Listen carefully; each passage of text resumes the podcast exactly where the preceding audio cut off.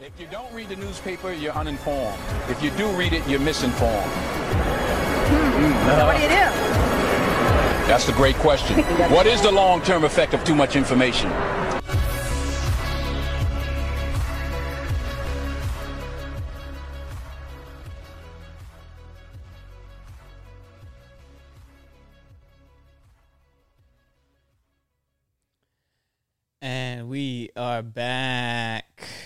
Wine Jar Cynics podcast here again with Mac. This is Mac. So let's talk about Mac um, Attack. Just Mac Attack. Mac Attack. Where we? Yeah, where we going? well, well, let's talk about what we talked about last. Just like a re- quick recap. What was episode um, eight? That was We- like we a talked about recap. China. China. It, it was just our relationship. We were kind of shooting the shit. How we yeah met. Little background info and then just stories. All right, all right. Let's start with uh, well, let's start with uh, um, DMT then. oh, okay, I'll keep get- it light, huh? Yeah. well, let's talk about um what you were talking about with the uh what were we talking about in the Korean barbecue place? Uh, just uh, Let's talk about like what's your first what was your first trip like? on hallucinogenic. So yep. the only ones that I've actually done has been shrooms. Um, I haven't done anything more extreme than that. um, and yeah, the first, the very first time I did it, actually, I had a buddy. Uh, he just got out of the navy, and he he was reveling in his freedom. He he became a pothead for a bit. But this guy, he's he's like kind of autistic, so so Like kind like he kind of like he's diagnosed or no no he just- kind of just acts a little well, bit. he he just act, like he just acts in a very like methodical way. So he can't just be like, okay, I'm in the navy, I'm out of the navy, so I'm gonna buy a bunch of pot, do pot. Like he researched strains and he like analyzed which pipe works the best and which bong, and he experiment. So he was very he he goes OCD. yeah, he, he goes all in on things, right? And so he he he like measures what is the optimal amount of weed for for maximum high and all this stuff. So he gets some shrooms and he's like, "Let's do them." And we took them, and what I think happened is we didn't have enough because we did them and we felt kind of funny. Things were just kind of funny, but nothing really noticeable happened, right? Uh, we cleared a day and we did them at his house, and it, that was pretty much it. We walked around a bit, but it never manifested into anything serious. So that was the first time I did shrooms. The second time I did shrooms, uh, another buddy, and he had a full dose each. Um, and this is when I came up with the theory of the best way to do shrooms is in is in cup or the bowl of the instant noodles, right? You just throw it in with the other dry vegetables, uh, cook it with uh, in the microwave or in the hot water, however you do it. Uh, hot water is probably better. Microwave, you get all zombie shrooms or something. but uh, but you cook it in the hot water, let it steam for a bit, and then the broth is full of shroom juice, and the shrooms are like they've already started digesting or whatever, and then you eat those real quick, and then you chug a thing of orange juice, just uh, as close to organic as you can, and then uh, yeah, within like twenty minutes, twenty to thirty minutes, you're you're pretty good tripping. Uh, the first time we did it, this guy he like he's one of those guys. He likes to have ac- activities. This is a different guy than the first guy, but so he had a movie. Um, I believe the name of this movie was uh, Baraka, and it is not the Mortal Kombat character. Oh, I, I think I know this. It's it's is re- it one with four arms? No no, no, no. no it's- Baraka had the spikes in his hands, but the I movie haven't- I- the movie that's how you know I haven't played this game. the, the movie itself was it's like this photo or this uh, video just it- it's artistic. It's like just the earth. So it's like nature and people and cities and jungles and it's just like these beautiful shots with nice peaceful music and stuff. And um it was it was really cool. Um cuz well real funny story how it started. Um we we took the shrooms and we expected them to kick in between 40 minutes to an hour right? Oh wow, that's how long it takes. well because if you just eat them normally they have to like break down in your stomach and then start heading towards your brain. But the something about boiling them first with the noodles it, it makes them get there quicker. So we didn't expect it. We didn't know what to expect. So he he he's like well why don't we play video games while we're waiting for it to kick in And i was like okay that sounds cool so we uh he starts playing like dynasty warriors right Yeah. and so we're playing and like setting up our character, and you know this is a long process. So it took about twenty minutes. And I remember in the process, I was like, man, I, I feel kind of funny and then he's like, I look at him and he kind of looks at me and I'm like, you think? He's like, no, no, it's just in our head. I was like, yeah, probably. Um, we're doing it, doing it. And then I'm really feeling it kind of strong and I'm just like, ah, man, I feel weird. And then like, you know, the game starts and you're just on a battlefield with like a billion people. Ah, right. So this pops on the screen. Ah, I was, oh, throw the controller down. And I'm like, okay, I can't. I was just like, nope, no, I can't. And he's laughing. he's like, yeah, I feel you. And uh, then we, we confirmed like, okay, yeah, we're, we're tripping. So uh, he, uh, that's when he put the movie on Baraka and it starts real like these beautiful like aerial shots of like the jungle and the, the plains and then cities and different cultures and all this stuff. Really, really nice movie to start for a first room experience because you just get lost in it. And so it's crazy shit's happening. You're just watching, like, oh man, what the fuck? Um, and then after that, we watched another movie that I don't remember the name of. Um, but by then we were right, still kind of in the peak. Um, and then it started to come down, and we just started kind of talking, um, shooting the shit, smoked a little weed, and then eventually slept. But it, it was a really pleasant experience. Second time I took him was uh, similar to that. It was at my house, just kind of me myself. Just took them with noodles, drank the orange juice. Netflix has these. Uh, By yourself. this is by myself. Yeah. Oh. Netflix has these. Is that a bad thing to do shrooms by yourself, or that's kind of just a myth that? It's, if you it do- depends. I, I wouldn't I wouldn't want to do my first time by myself just because it's it's nervous. That nervousness can seep into the experience. I think, but for for this by now I was pretty sure, and so I had movies on Netflix. It's called like a video uh, video portraits or something like that on Netflix, and they'll pick like a location. There's like three seasons, and they'll pick a location, and it's exactly the same as the Baraka movie. It's just like so. Let's say like Tahiti is one of them, and it's just all these beautiful video shots of Tahiti and you know the culture and the ocean and the animals, and it's real nice. so I watched a couple of those, and again, real pleasant. Um, the third time was more, a little more extreme. That was uh, I had a fight with um, uh, somebody right before then, and then I was kind of like um, really upset and I was angry, and then I took them, and so that translated. It was kind of a really intense trip. I, I imagine that's what a bad trip's like. Um, but by the end, it felt really, really good. Uh, you know, feel like I worked out, worked through some stuff. You know, and the last one I did, uh, the last one I did was, um, that was a real pleasant one. It was real. I, I feel like because I have more experience now, that it was, I had more control and I was able to get more out of it. If that makes any sense, I was able to because I wasn't so amazed and, and in awe of what I was seeing, I was able to go through it more methodically and, and really take more away from the experience. But psychedelics are they're really awesome. I think they uh I think everybody should try it at least a couple times. Is it something you can like function on? Like you can go out? No. Or you don't recommend going out? I, I don't recommend it at all. I, I for a couple reasons. One, because your pupils like take up your entire entire eye. Someone be like, "Wha- "Are you okay?" you, you just look out of it. Um, and I, I just, you don't know what your brain is going to do with stuff. So Mm. you, you don't know. And like, if you were in a city or something, like I wouldn't drive on them for one. Um, and if you were like in a city walking around, I imagine it's nuts.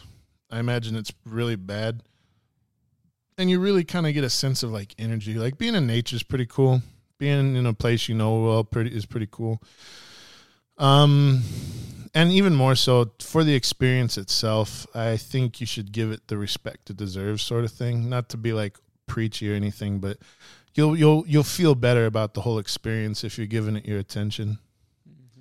Wait, it, um, yeah, if you're out and about, it's too many distractions, and you. It's, it's not even so much just yeah. It's just it becomes then you're fighting to function at that point. Like you're trying real hard to function, and it really can. Your state of mind can determine how long you're in it. I took it with my brother one time, and he was real. He kept looking at the clock because he wanted to see how long like we had until we stopped being. And so he kind of pulled himself out of it. He had kind of a weaker experience, so he finished up in about two hours, whereas mine went for the whole like five or six hours. So, Oh. and we had the same dose. So, Any horror stories though? Anything like in particular that kind of like was, I don't know, daunting or freaky? no, not really. Uh, for me, it was. It wasn't. Uh, How about like, all right, if how about the surreal, philosophical, impactful high? Like, what what was the Man, most that- interesting? that was um yeah that that was some crazy stuff so um uh so there was one i was um i took him on one day and and so one of one of the real strong father figures in my life uh, had passed away a couple years ago and i was sitting there and i was wearing clothes real similar to how he used to wear and i was just sitting on the couch and like there was this moment where i I felt like I was him from his perspective. You know what I mean? And it was the weirdest. It was sad, but it was very. I don't know, a, a nice experience. It was it was deep. It was profound for me. You know. Um, there was also in the last one, I I had the idea that perhaps I was, um, perhaps I was dying. Like this Whoa. trip. This trip was me dying, but not like I'm scared in a bad way. But it was like. If you've ever seen those um, movies. It's kind of a trope. It's on movies or shows that have a supernatural element. There's like a character will have an accident, or it'll seem like a close call, like a near death experience. And then by the end of the show or the series or something, it turns out that everything that happened since then was like the process of dying. Like it wasn't a near miss. It was like they mm. actually died in that accident Oh yeah, I know. but then like this whole because the mind can't accept that it's dying it has to go through all these things to kind of buffer itself you could say even Sixth Sense. Yeah kind of that even like you're already dead sort of thing but this this was this is what it felt like. So it was like it felt like everything like maybe i had died and I, I couldn't figure out where but like this was because there was just this feeling of peace and understanding of like how everything worked that like i was about to die but everything that had ha- like not that i was dying at that moment but i had been dying for quite a while and everything up to this point was um was my mind like uh comforting myself until I got to this point. And then I took it even further and I was like what if that's like true for everyone constantly? And then you get into the then you get into feeling like well how is any of this even real?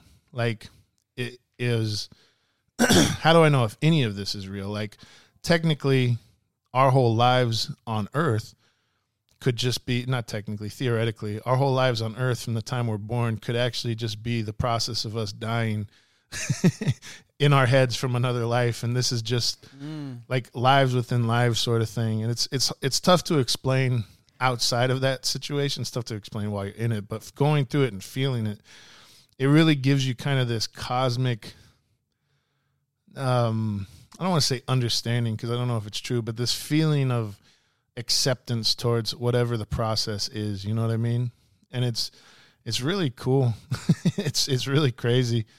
Um and even like I'd be sitting there and like oh that's like you're talking with somebody and and that's not actually somebody that's there but it's an aspect of your mind that's trying to keep you tethered to your life or something. And once you break free of that then you kind of ascend to heaven or something it's it's a real trip man like and by the end of it, by the end of it you really just are kind of at peace with stuff Sounds almost like a metaphysical death. it, it well they ego death Ego. uh, ego death. so that's something that um, there's a lot of people who um, are pushing for psychedelics as mental health um, treatments, and a lot of that is because of ego death. Like a lot of Let that go. oh yeah, well, and especially things like PTSD. Progress. There's so much tr- trauma that's involved, and a lot of it is the fear of that trauma. Like our mind, again, our mind trying to protect ourselves from things that we when you have this ego death this death of this like this individual sense of self and you kind of take on this feeling of of the universe you know being one with the universe because you really feel that way like it, one and the same i am everything but i'm also still me like the universe what do they say the we are all just the universe observing ourselves that sort of thing so it's yeah, it's a trip, man, and it's it's definitely healing. Like there's a lot of I can yeah, I can imagine that. a lot of stuff that that people could benefit from it. Let's. T- um, I'm curious about your philosophical background because you were talking about how if you you were talking about um uh, in the restaurant that uh if you don't have like this want to experience Mhm. it, that the trip is not going to be interesting. You know what I mean? You have to have like some kind of weird preparation almost. So it's go ahead. Uh, oh, I, I mean, you can speak on it better than me. I was just gonna speculate. I'll speculate. but I, I imagine, speculate, I speculate. imagine you have to be yeah in a certain the right setting, the right Mhm. like mood Mhm. In order to experience it in a, a more positive way. Versus like you said, you had in one case you had an argument before, so you were kind of just hmm out of it. You were more emotional, maybe more stressed. So E- if you go into exactly. the experience with that, it's almost gonna just uh, exasperate it or just like intensify those Mm-hmm. feelings. Well, and it, it, it, it so it's it, you you enter it with whatever you bring, and so it's it's true like that. So you, it, That's why I ask, like, what's your, what ideas do you think led to maybe having this kind of metaphysical outlook on like taking the, the shrooms? Do you think it had something to do with the Taoism you had learned when you were younger, or the philosophies you were brought up with? Maybe. I I definitely do. Um, I've always been interested in uh, just religion and philosophy since I was young. My dad had a book about um, like the religions of the world, and I read it when I was very young. Um, Oh, so like it talked about like Vishnu and all these. Oh yeah, it, it just gave a brief brief overview of all the different religions, and uh, I, I thought it was the most interesting thing. And then I had a buddy uh, when I was training martial arts. He was an older guy. He was in college, and he uh, he gave me one of his college philosophy books when I was in, um, God, I must have been like twelve or thirteen, it blew my fucking mind, man. Like, Wait, which uh, philosophy book was it? What was it I, I- on? I don't remember the name, but it was on Western philosophy, and it, oh, like Plato and the soul and stuff. just an overview. It was like probably philosophy 101 or something and it was it like the first thing was like in the in the discussion of philosophy, we need to it's really just about asking questions. Simple questions taken to their fullest length can can have profound effects on how we view the world. For an example, if I ask you, "Where are you?" you'll say something like, "I am here." If I ask, "Where is here?" you'll say, "I'm in my house." Well, where is your house? My house is uh, at this address. Well, where is that address? In this town. Where's that town? In North America. Where's North America? It's on this hemisphere. And then you keep asking so on and so forth until you, like, you don't know. Where's the universe? Duh. Right. And and these are this is what philosophy is. It's you know asking questions and, and finding different ways to look at things. And so that that little train of thought that the the opening of that book asked that alone just blew my mind and so reading on that and just being curious about those things is has influenced me i've i've for fun i'll i'll read about things uh um all things philosophy and, and religion um east and west it's it's it's just interesting these are these are ideas and concepts that have shaped the world we live in. No matter how much stock you put in them, no matter how much you believe they're true or false, they have immense power.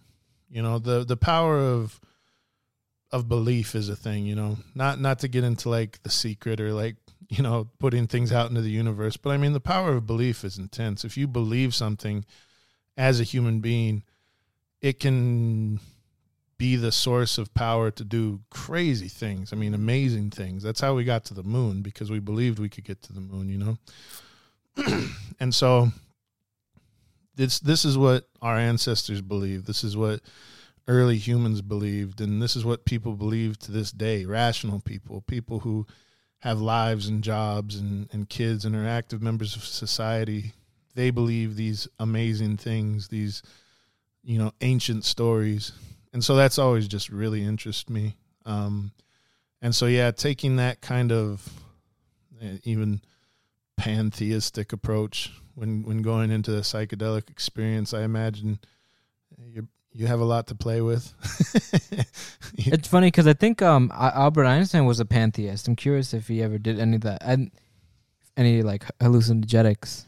It wouldn't surprise me. Um, like I said, the guy who um, discovered the shape of of the the double helix, the shape of DNA, the structure of DNA, he's known. He admitted that he, before it became illegal, he did LSD on a regular basis uh, to inspire creativity and I think a lot of very intelligent people dabble. oh, it's it's a massive source of creativity. And there's there's a lot of evidence that It's definitely where your friend Jack Dorsey went off and no, he didn't. he did he did meth. He actually looks. Jack, Dor- Jack Dorsey's never actually done shrooms. He just does meth. he looks like more of a meth head. Not gonna lie. he's like, screw the. He has kind of a He's ra- like he's a, well this going hardcore. will this make me want to suck dick for it? Like no, I don't want it. it's it doesn't appeal to me. it, it needs to ruin my life, or I don't want it. But for for sure, Steve Jobs was one. Yep, absolutely. Um, I imagine even Albert Einstein. But I, I looked up. confirm. I looked up shrooms, and all I see is like he used to like mushrooms. Albert Einstein. Mushroom, just regular mushrooms though. Very specific article. It's just like, yeah, he used to like mushrooms, and the housemate was talking about he would have mushrooms as snacks or something. Yeah, He was just Some people- constantly high on shrooms. That's what, That'd be funny if the maid actually, the that's maid what was that like, means. oh, he just he used to love mushrooms, he had an obsession with mushrooms. but for some odd reason he would kind of become a little unhinged, and he would lock himself up, and then he would also uh, hear a lot of moaning and and and um screaming. but he he he loved mushrooms. He I like would, I super- would search uh, psychedelics. Albert Einstein. Yeah. Psychedelics. Yeah, because it might not be mushrooms. Am I the am I the glorified um source checker now? Jamie? The Source one, checker. You're the one with the laptop. Yep. It's, it's gonna die, just like all of us. Oh damn. All right, let me see. The Nice. Deep. Damn, dude. The shadow descends.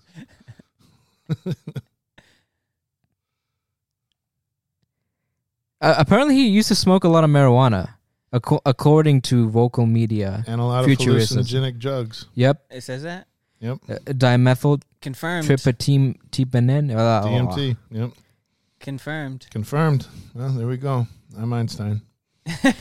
no, but it, the, pan, the the pantheistic view isn't that weird if you think about it. If, if you're agnostic, even if you don't believe in a god, uh, believing in the universe, its power as a cosmic force, you know, you know, it's not I that think weird. Understanding a lot of those, and even gaining the idea for a lot of those scientific concepts, you need to, you need a different perspective. Well, you need to. Th- I mean, You need- I'm. It's the reality. of the Why why limit yourself, right? You know what I mean? Well, the reality of the universe is as offers a batshit crazy of as, as religion. They- like, you combine your scientific And the the Stoics talk about this. The Stoics and the Cynics they call it tuphos, and the tuphos means mist. And the idea is that the mist you have to try to uh, fan it away, and then you'll see and you'll become enlightened in Greek, and that's the Greek term tuphos. so psychedelics or like Tuphos. Maybe mi- maybe when they were talking about mist dispersers. you know it's funny because when they were talking about mist, yeah, you could uh, one could also think they were smoking a, a, a ancient Greek joint, and it's just like, and- it and then um, what's it called the the his, the historian the D- DL he's probably like hmm Like, can't seems- just can't just hotbox. You gotta.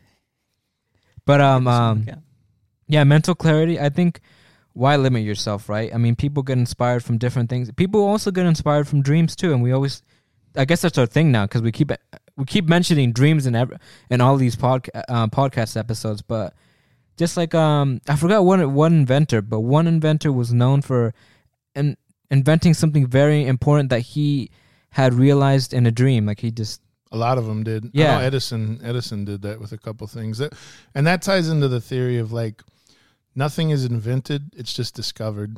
So the Which- concept of ideas f- like floating in the ether, and like if you don't grab it and act on it, then somebody else will.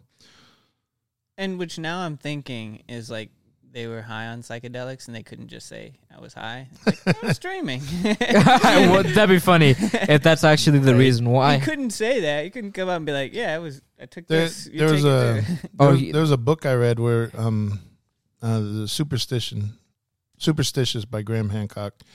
Um, free shout out for you there, Graham. Oh, but uh, but he um in it he talks about um people that went down to South America to do ayahuasca, and some of them a, a group of scientists went and they found a new um, like there was a discovery that this one girl did. She was doing research on DNA, the structure of DNA, or not the structure, but something about it. And uh, she took, she did the ayahuasca and came back and wrote her PhD off of this thing.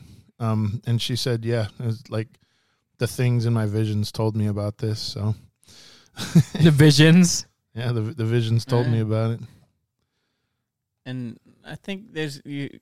It's just using it's like core knowledge or things that you know you maybe just can't make the connections. It kind of Could be, yeah. I mean, there, there's a lot of. it's a lot of ways to kind of think about what's exactly going on. Why I think I'm in the spirit world personally. That's my my could be a spirit world thing and just like It, it's it's really this. knowledge is there. It really the that's the best way I can describe it. It's like on that movie Doctor Strange, where you you're in the world, but you're just to the side of it, kind of. You know, you're in kind of the in between. It's it's you don't feel like you don't feel like I'm just Is seeing feel, stuff Is funny. it out of body? no, you're you're in your body, but it feels like your body is not in the same place. It feels like Mm. it feels like you are in like Like- the An astral projection. Is it, yeah, I was gonna say. no, not not even that. It's it's it's where you are. It's the same space that you started, but it's like uh it's like you're in another version of it because it, it doesn't Mm. feel like you're just seeing things different because it's such a whole body whole sensory experience that you feel like you've gone to a different part of the world. Like this is the negative aspect that not mm. even in a bad way but like on a photograph like this is mm-hmm. the negative version of it. It's it's so weird. Like it's it's really a stranger you don't feel like yeah i'm just seeing crazy shit and like that but you're like i'm in the place where shit is kind of crazy looking Oh man, now just that you bring it up, I was just remembering my, what my dream was actually. You know, I ever had that metacognition thing where you remember the thought process that led you to remember? You know what I mean? It's like a Mhm. weird metacognition. I just had it right now. I remember what my dream was. We were all gonna get sushi, you and me. I'm gonna tell you, this is actually sounds like a, a salt. What is it called? Uh, bath salts kind of dream. yeah fuck bath salts Like I'll tell you what I remember it was like a sunset and it was by my neighbor's house and there was like a weird there was like a a chicken with a gun in his hands. I'm not even joking. It's a little fucking chicken that had a gun in his hand. And then I'm like, whoa, there's a chicken with a That's gun. an out of there like Yeah. thing dream about. That's the weird thing. Usually my dreams, they're not that weird. Usually they're very consistent and symbolic. Either I dream about like an animal or a location or like the beach, right? It's weird. It's a weird projection.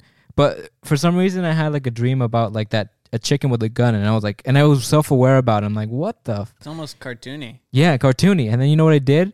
I went back to my house, and then we are gonna go eat sushi, and we are gonna eat the sushi at my place, and then a bunch of zombies came. I'm not even fucking joking. But the zombies weren't like we like the stereotypical zombies. They were more like, um, how do I say it? Um, like meth heads, just with angry, aggressive meth heads who wanted to bite you and eat you for bath salts. Or I guess. Speaking of this, I don't know how I just remembered that. It's weird how you can trigger something from like a dream. I, I think usually back then I used to uh, write down my dreams. So I'm curious what would happen if you uh, wrote down all your trips and what you had, I, I and you had a that. whole journal. Just they know you had a dedicated book to all the trips from like years. I, I wrote I wrote a I, had a notebook set out on one of those trips and uh I tried to uh write like everything. It's fucking gibberish the next day. like it's it's Oh. really gibberish. I was just like writing like While you're yeah while I was under. It- Like what was the gibberish? What would it say? just r- really weird stuff. I think because maybe like you everything's going so quickly, your thoughts are changing. Yeah, yeah. so No, it was. It was- So it you're was- trying to piece together a single thought that you had in a moment, but it's already moving. it's already on. passed yeah because well time time works super different like your perception of time when you when you're on psychedelics it works so different like i was outside sitting and i was i had this distinct feeling that like time had stopped like and it was it was like things were going in like ultra slow motion to where it, they seemed like frozen and it was like everything will stop and it will remain stop for as long as you like refuse your physical like uh desires, right? Mm-hmm. And so I was like, shit, I have to pee. Oh, so it was like, if you get up to pee, then time will start up again. So, you know, that's your choice. So I held it as long as I could. And then I had to pee. Uh, and then time started again. So you're welcome. Oh, so you just the the high like you got kicked out of the high almost. No, no, not even that. Just that aspect of it. Like time will go faster at points and it'll slow down, it'll stop, and it'll slice up time to be like to just last for so long. It's it's so it's such a trip, man. It's crazy. And then like you can you get different sensory experiences to different things. So like you can feel in like high definition uh different parts at different points. So like you'll your everything will seem distant and echoey if for your hearing. And then something will come into like high definition and you'll hear it extremely clearly. Everything else will be distant. Physically um when i'd pee like that's one thing i hate to do on shrooms is pee because i can feel like the pee coming through my urethra or like you know in, in ultra definition like just you can feel it coming out But Like then- stop like a two hour movie and then you just let go. well no then you feel the Like- problem is, is you feel it Remember that you just feel you have to pee, and then you can kind of feel a little bit, but you're saying you feel the you, f- you entire feel flow. the whole flow yeah from, from Real, that's creepy. like well in, in detail like as it's coming through the, the the pipe and then when when you're sitting there trying to like shake it off it still feels like there's stuff that needs to come out Probably because it's it's actually there. yeah exactly it's and so you just are there for like i'm shaking it for way more than the two shakes i'm, a, I'm officially playing with it at You're that probably point just jack, Okay, we- jacking at that and I'll, be, I'll end up just sitting Okay, there just we kind of like shaking and uh, Officially have a shake. Which shake makes me- meter. that makes me um, think of other things. That's yeah, I'm gonna do it. Hey, cynic shame. Remember, Dio, sick, I cynic imagine shamelessness. so. I imagine so. But uh no, and so I'll sit there for like exaggerated periods because I'm like I really don't want to like have pee in my pants, and then eventually it'll get to the point where it's like like every an hour. fuck it, I gotta pull my pants up, I gotta get out there. Like this is weird. Careful, this is somebody's fetish. And by the way, what happens? If, what happens if you have to um go number two? Oh, those are interesting. Feels Oh, like you had that as well. have, have yeah, I have had that as well. It's uh feels like the ground is this like yeah, it's it's odd. it is odd. like the, the the seat is like grabbing you and stuff. That's not that's not as as detailed as the P one, but it's uh yeah, mostly because when you're sitting there it's longer, I think, and so you're thinking about other shit, looking at the walls and everything else. But yeah. Bathroom. Let's move on to Bruce Lee. Yeah, Good, tra- good transition. Good segue. No, no, really, because I, Speaking of speaking of it, no, I mean, of P. Bruce Lee, oh no, no, but now I remember why I was gonna bring up Bruce Lee because I remember when I was young and I was doing uh, Shotokan karate. I was doing um, martial arts when I was super young. Um, I remember one of my uh, my sensei told me that there was a famous martial artist uh, that started um, karate. And karate is pretty old, right? Because Yeah. it, it came from uh, te, the Okinawan style. that event was brought from the Chinese sailors who went down Chuanfa. Okinawa. That well that's what um Kimpo.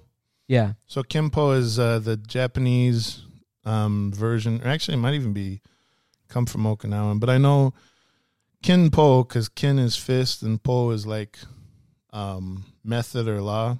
Comes from the Chinese Chuanfa, Chuanfa, which is Chuan is fist and Fa is like a method or a law, as they call it, right? So it's um, Chuanfa is like a a generic it's like kung fu. It's a generic term for chinese martial arts fist art fist way fist method. And so that's what they took that term kenpo was the original term of most uh, karate systems.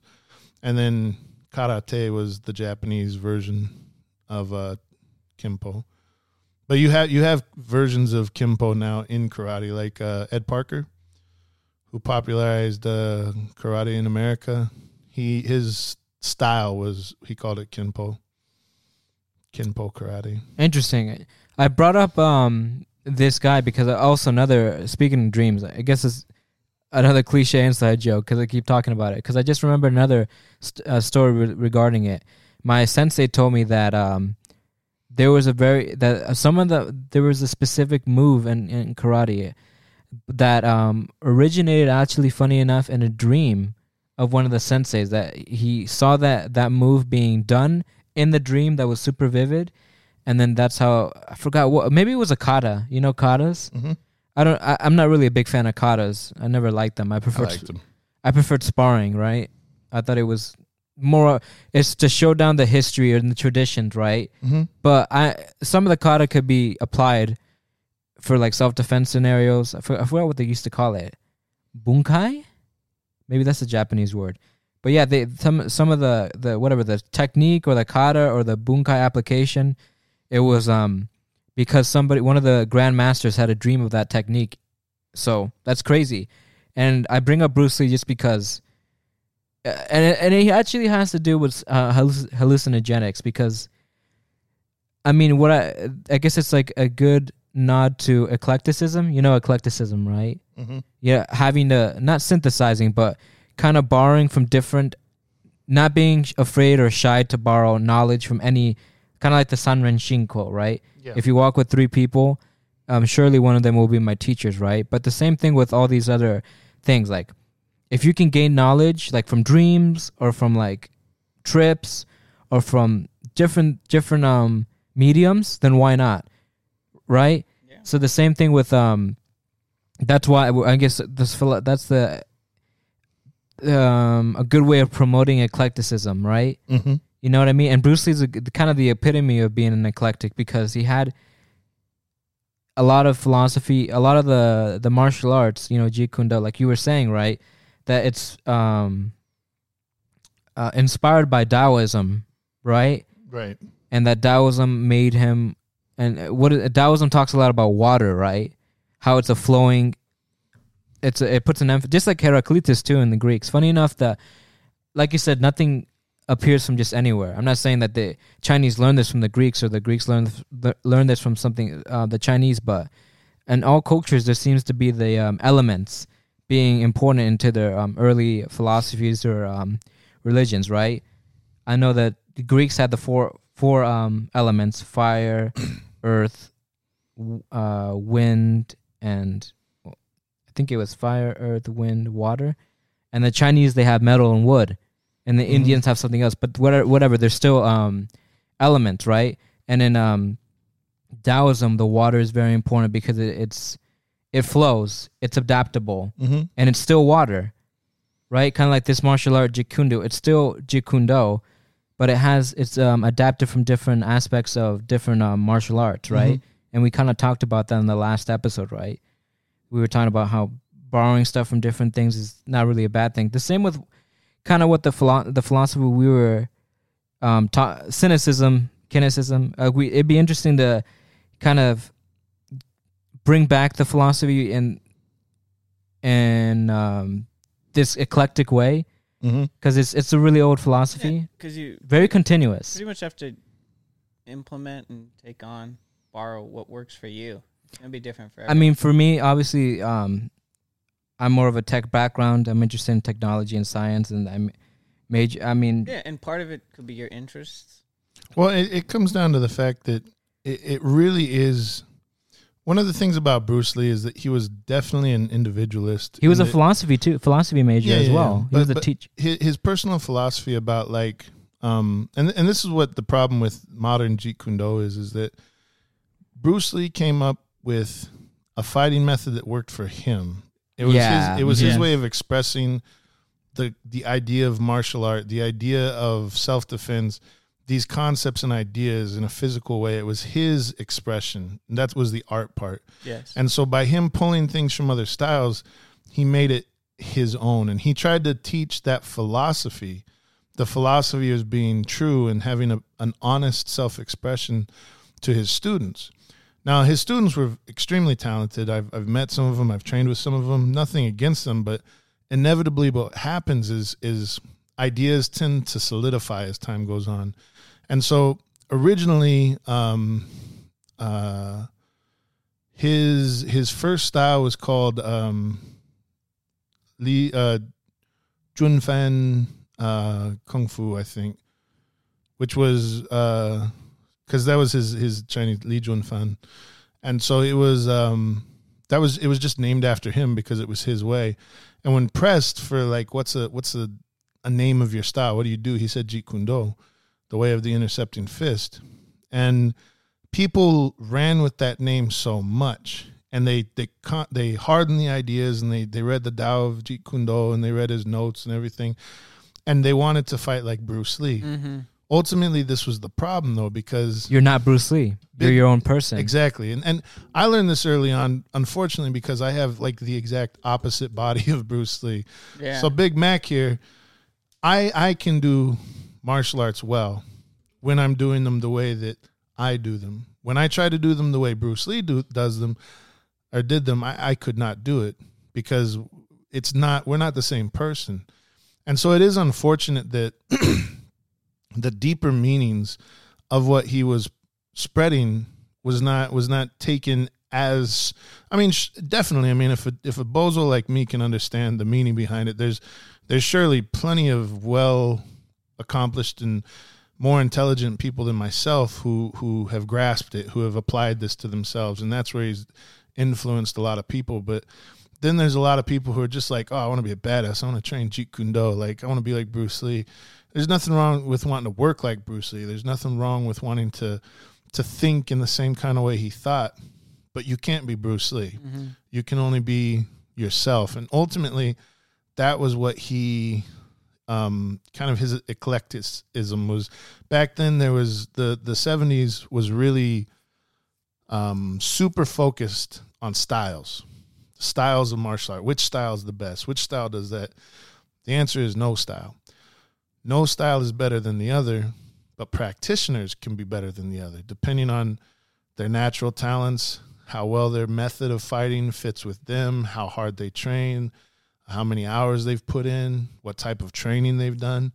That's how you get the best martial artists, you know? And so as a martial artist, I think for other martial artists, that's that's what we should be looking to Bruce Lee for is is and in life as well, not just in martial arts, but The principles. being true to yourself, expressing yourself with honesty, expressing yourself with your own type of passion in the way. Like you have your interest in tech and uh, things things on that in philosophy, things like that. That works completely for you. And this is honestly the problem with a lot of religious dogma too is that a lot ev- there's a lot of good stuff in a lot of the religions, in a lot of the philosophies, in a lot of these you know methods that people have hacks. We could even call And, them and like diets too. hacks. Diets work differently for diets different people. too workouts everything.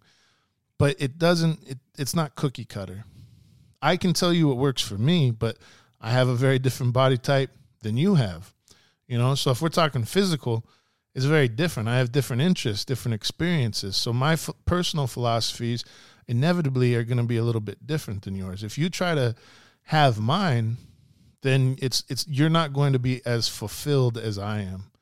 And so a constant pursuit of yourself and your uh, regular introspection and above all that honesty. That's I think you, you can't overlook that because so many people have an idea of what they want to be that they are dishonest to themselves and others when expressing that and that's where a lot of their unhappiness comes from is because they're not being true to who they actually are. So being true to yourself in an honest way, as honest as possible, that's the secret to everything. You're welcome. All right, Yeah. that's it, guys. Everyone, your life is saved. So thank you. I'll take Pack uh, ba- pack up your bags, t- boy. take take the check. We uh, did it. Send it in the mail. we did it, boys. That's it. I'll, the I'll, world I'll, is I'll saved. co-sign that. I'll co-sign that. Save it to the. But I mean, every- send it to the cynics.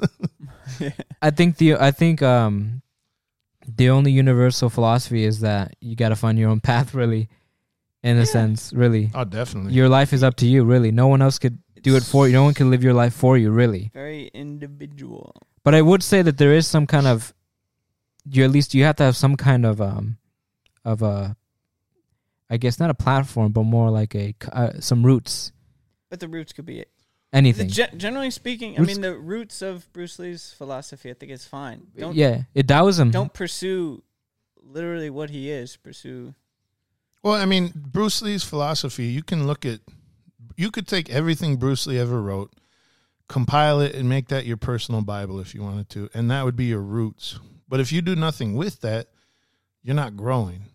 So if you're if you don't bear a, uh, uh, uh, a tree, you know, following the plant metaphor, if you don't bear a plant that is uniquely you, then like the reason why Bruce Lee's philosophy, while it can apply to everyone in the particular form that it takes, it doesn't apply to everybody.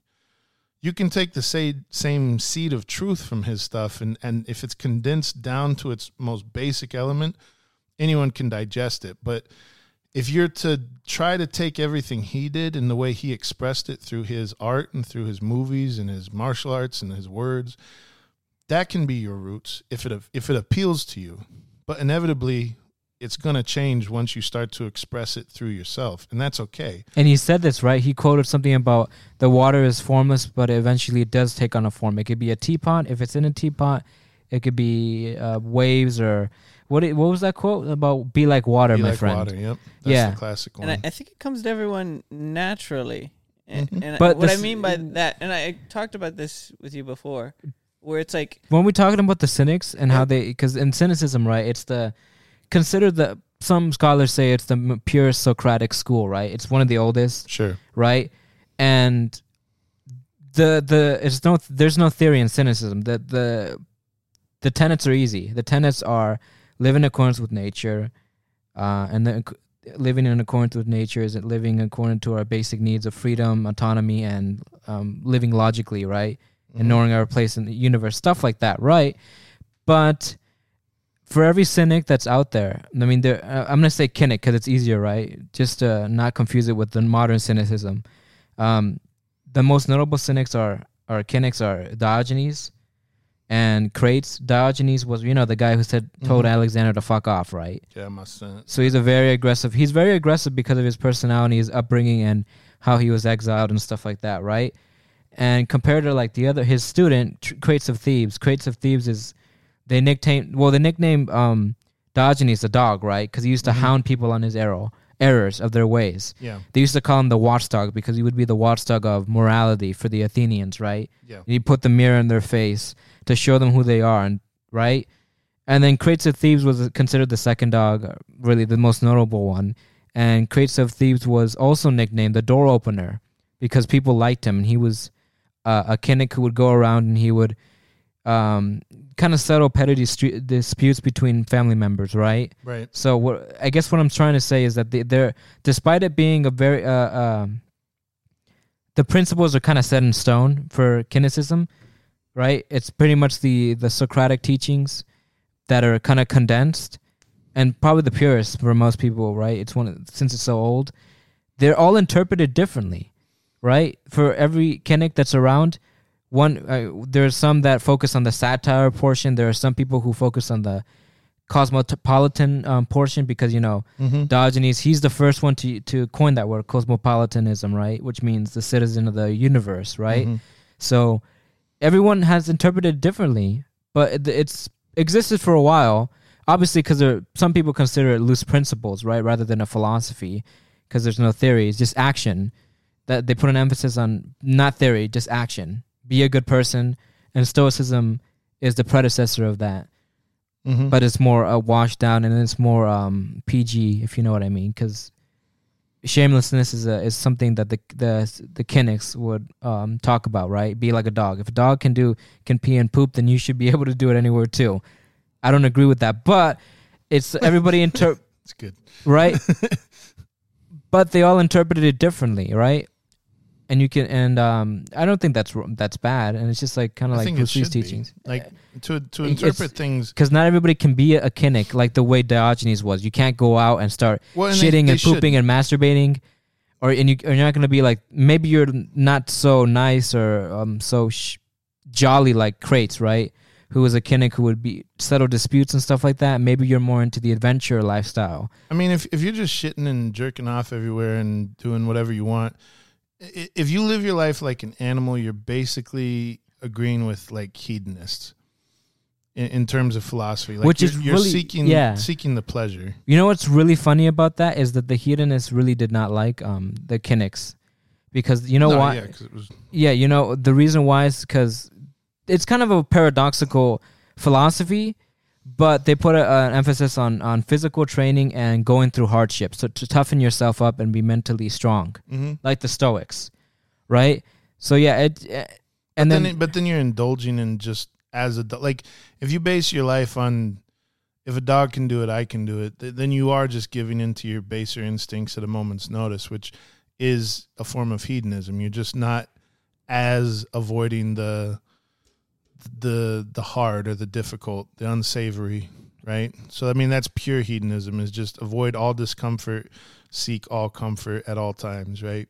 and the Epicureans too, to a certain extent, also believe in sort of that as well. Well, I mean, the, the Greeks were big on seeking the good, the good life, and that. But the difference is that most of their philosophies included the the delayed gratification, the necessity of true good is not just pure self indulgence, but it is the hardships that lead to a better version of yourself, which therefore causes you to get more out of life.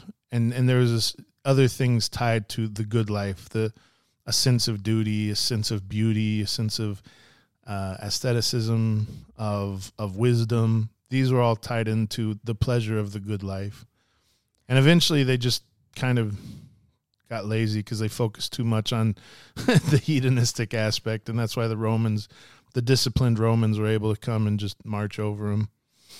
Well, it's funny because a lot of the cynics that are famous tend to be, um, funny not hedonists. They tend to be satirists. They all tend to end up being political, even though it's they're actually against um, partaking in politics, which is very kind of paradoxical. Either that or they, um, yeah. Um, funny enough, the Stoic and and principles were the reasons why um, they killed Julius Caesar. Funny enough, because they had that tradition, and I think we talked about that, right? They should make we should make a video on that. That, but anyway, that's kind of besides the point. What I'm trying to say is that uh, philosophy, uh, everybody interprets it differently, and I don't think that I think that's good because they can find a new way of a new spin on an old favorite, right? Yeah, and that's Yeah, right. how that's how you make it work for yourself. I mean, yeah, I mean, uh, it, it's good as long as you don't like, I guess, corrupt the message and make it almost like un unavo- un, well, unnoticeable, if you know what I doesn't- mean. doesn't have to be even what you're what it's called. It can You- just you- form form something else. Yes, Actually, yeah, exactly. So don't say like I'm following this when you put it and made it your own. Yeah. Cuz then okay, it's your own thing. Um, but that's it. Kind of got off the point I was trying to make before. I was going for like when I said before about like if you're just education in general. It's like what you're good at versus what you're passionate about. Oh, he's gonna bring. We used to.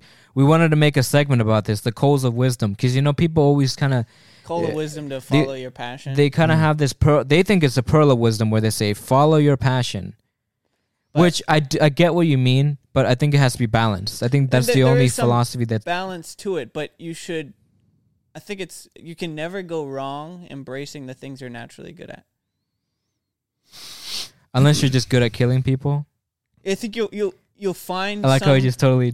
you, you, you'll fi- I think you'll find happiness. You'll find. oh, you'll find happiness. you, you'll you'll find. I mean, yeah, that's Ted when Bundy. serial killers are happiest, killing people. you're good at ki- but a serial killer is gonna be a serial killer. We're just joshing you. We're just trying to rustle your feathers. But No, I'm serious. They'll be happiest when they kill him. they'll- hey, if that's it, you will be a legend in a way. Okay, no, don't. infamous. We're, this is already becoming a Follow rated your passion. rated R philosophy. But what you're good? Yeah, because you can say, "Oh, if you're good at this, you should do it." Okay, uh, you're, you're- you're still based. in Give some like, credit to our viewers. Morals. got morals. There's one dude in the comments. Whoa, dude, I'm really good at like shooting, like stuff. But okay, you'll find some ha- general happiness and fulfillment from pursuing things you're good at. Well, like I told, I always bring up Johannes Kepler because remember Johannes Kepler, he was not passionate about astrology. Actually, I think I think he despised it because he was an astronomer. But you know, during that time, and uh, people actually liked astrology. You can get paid pretty well for just essentially just like kind of polluting astronomy. yeah, I thought. Well, he had already had some knowledge that he can kind of Yeah, yeah, yeah. So twist to make. but he money. wasn't passionate about astrology. He was passionate about ast- astronomy. But he said, and he they asked him, "Why would you do this if you're an astro- you're actually an astronomer? That's what you like and you're passionate about." He said, It don't Money. it don't pay the bills. Yeah, He I mean, literally said it himself. Actually, you can look that up. I think that's that's different. Yeah, you realize oh, I can make money off of uh, kind of twisting this and following. I mean, that's that's a nice little loophole actually. Yeah, It's it's convenient when what would be a good example? Like let's say I was uh let's say I, I my my passion I was I loved and I was really good at doing like super detailed lifelike paintings or something, right?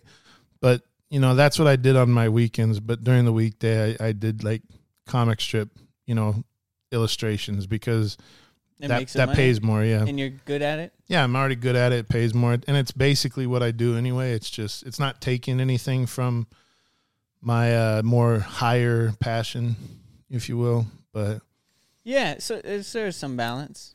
but no, I, I agree with that. And a lot of this stuff is what we like. There's the question of what is talent versus um, hard work, and what they found is that early on, if if you have the right environment that notices you're good at something and they encourage it and they they praise you for it, this in turn causes you to feel good when you do it, and so you want to do it more. So you invest more time doing it, and then before you know it, you've put in you know tens of thousands of hours into this thing, and you're you- excellent at this You, thing. you have something that you can always fall back on. Yeah, exactly. But but it comes it still comes from the fact that a lot of people think that this is talent, but it's not necessarily talent. It's you were encouraged to do it from a young age. Base, yeah.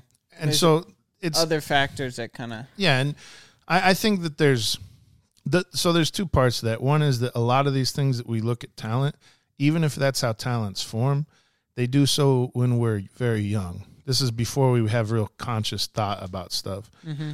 When we're talking, when you talk to most people about the challenge of talent versus passion, right? This is already when they're adults. And so you don't think of it in term you think of it in this has always been this way in my life. Mm-hmm. But in reality, you probably could become an expert at something if you're willing to invest that 10,000 hour mark in it, which yes. as you get older becomes more and more unreasonable because you have less and less time to just devote to one thing like you do when you're younger. So this is a lot of talents are formed in our in our youth. But I, I don't that's why I say I don't think that should stop you from doing things that you enjoy doing when you get older, whether you're good at them or not. That's what hobbies are for. Yeah, you know, you know, it's really funny. I remember there was somebody on Reddit. Um, was it Reddit? No, I watched these Reddit YouTube videos where like, do you have like unpopular opinions or something?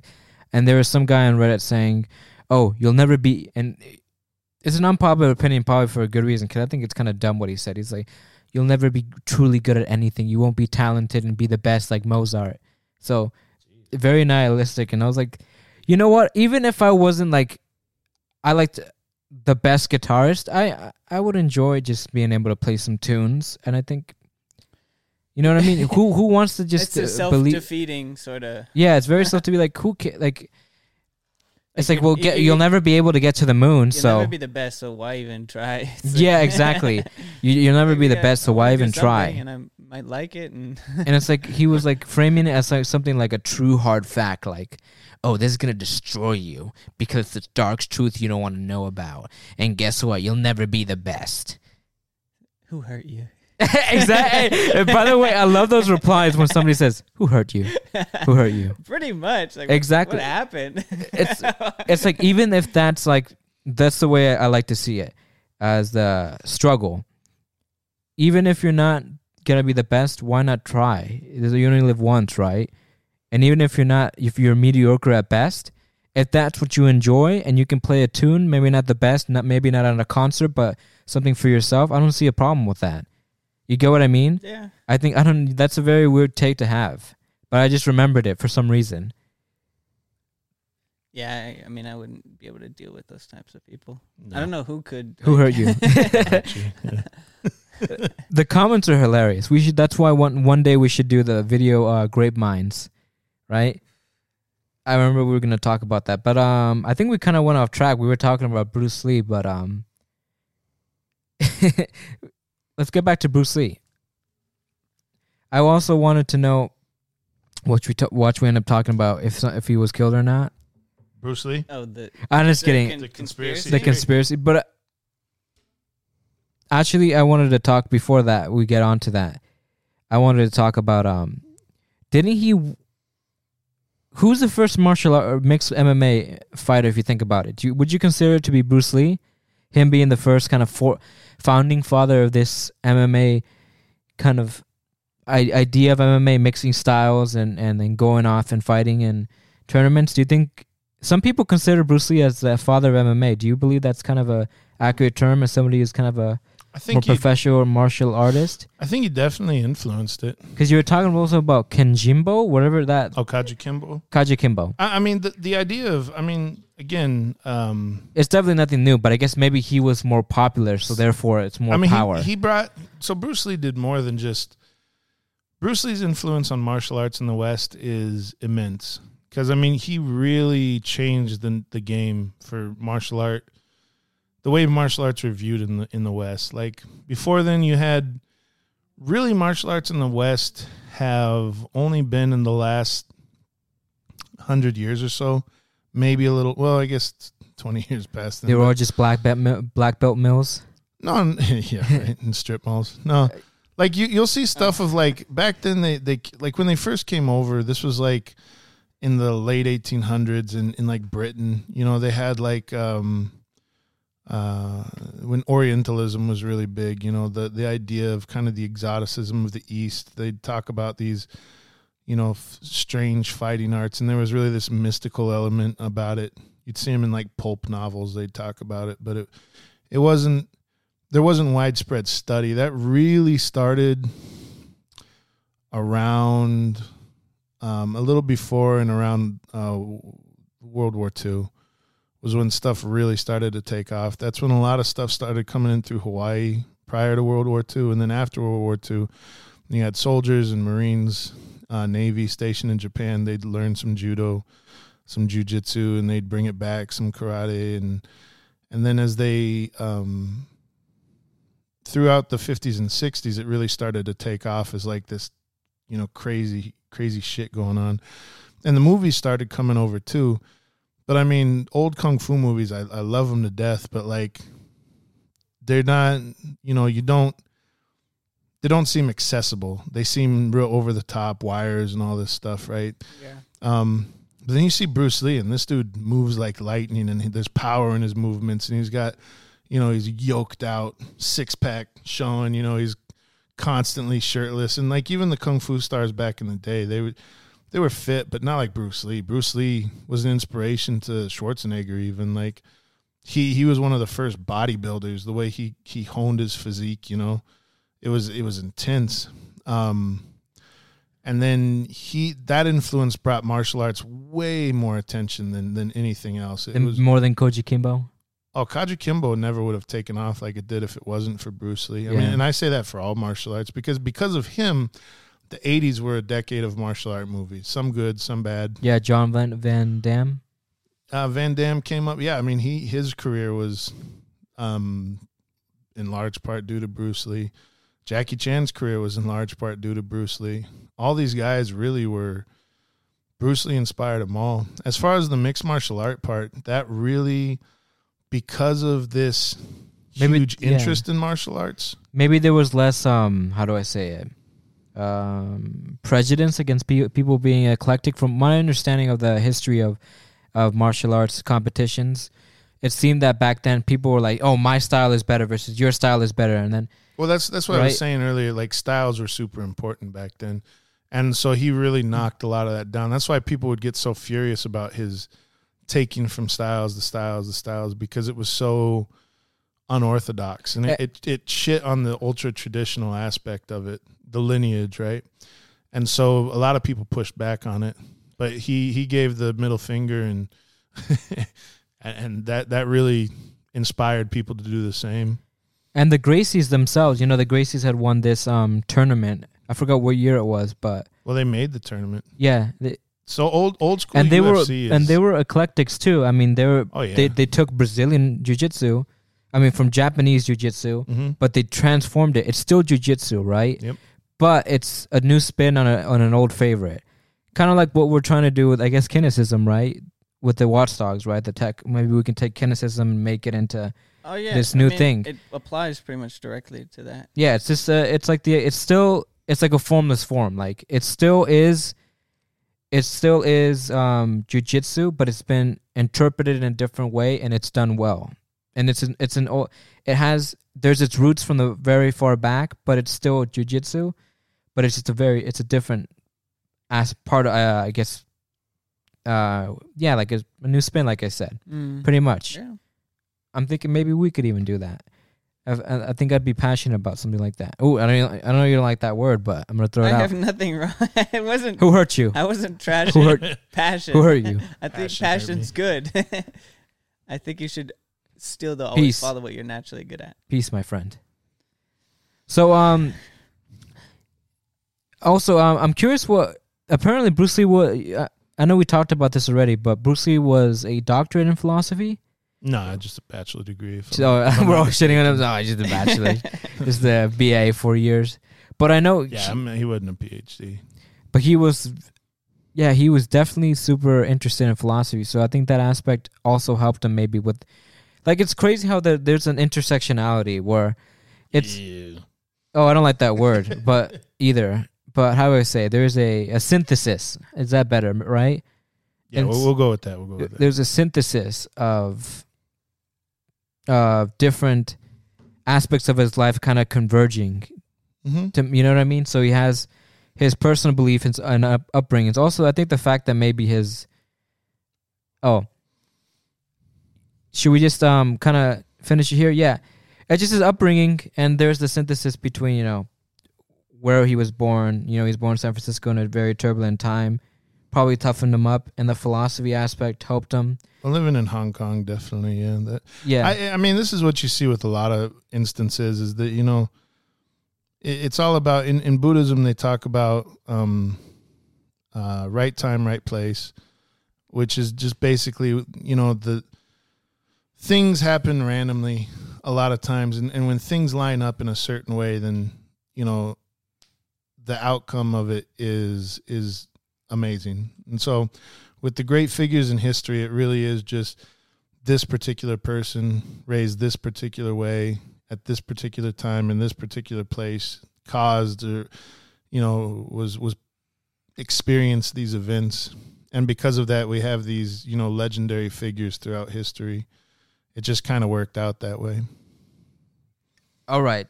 So, Mac, you got to go, right? yeah i gotta go i gotta pick someone up from the airport All right. What What do you want to end? What kind of quote you want to end this with? um i don't know give, give me a category i'll end it I don't know. Maybe something to do with Taoism. taoism oh man Yeah, some kind of quote from Taoism, since um or related to it, right? okay you guys know about chuangzi and the fish No, I don't know about Chuangzi the fish. Okay, story of Chuangzi. Chuangzi and the fish. Chuangzi, he was a uh, student of uh, Lao Tzu, one of the early Taoists. His book's great. He's got a he, he's a bit more witty and a bit more funny than um than Lao Tzu was. But so Chuangzi's walking with his buddy. Uh, and they they're crossing a bridge, and Chuangzi looks down into the water and he sees the fish, and he says, "Oh man, to live life as a fish." Just free and easy, just eating food, nice it's so wonderful to be a fish. And the friend who's always kind of hating on Chuangzi because he's super wise, he's like, thinks he's got him. He's like, Chuangzi, how do you know what it's like to live life as a fish? You're not a fish. How can you know about this? Mhm. And then Chuangzi looks at him and he says, That's true, but you're Chuangzi. Or he said, You are not Chuangzi. So how can you know if Chuangzi knows what it's like to be a fish or not? the friend the friend felt a little red in the face after that. Got him. Got him. All right, uh, Mac. Mac, thank you so much for coming on.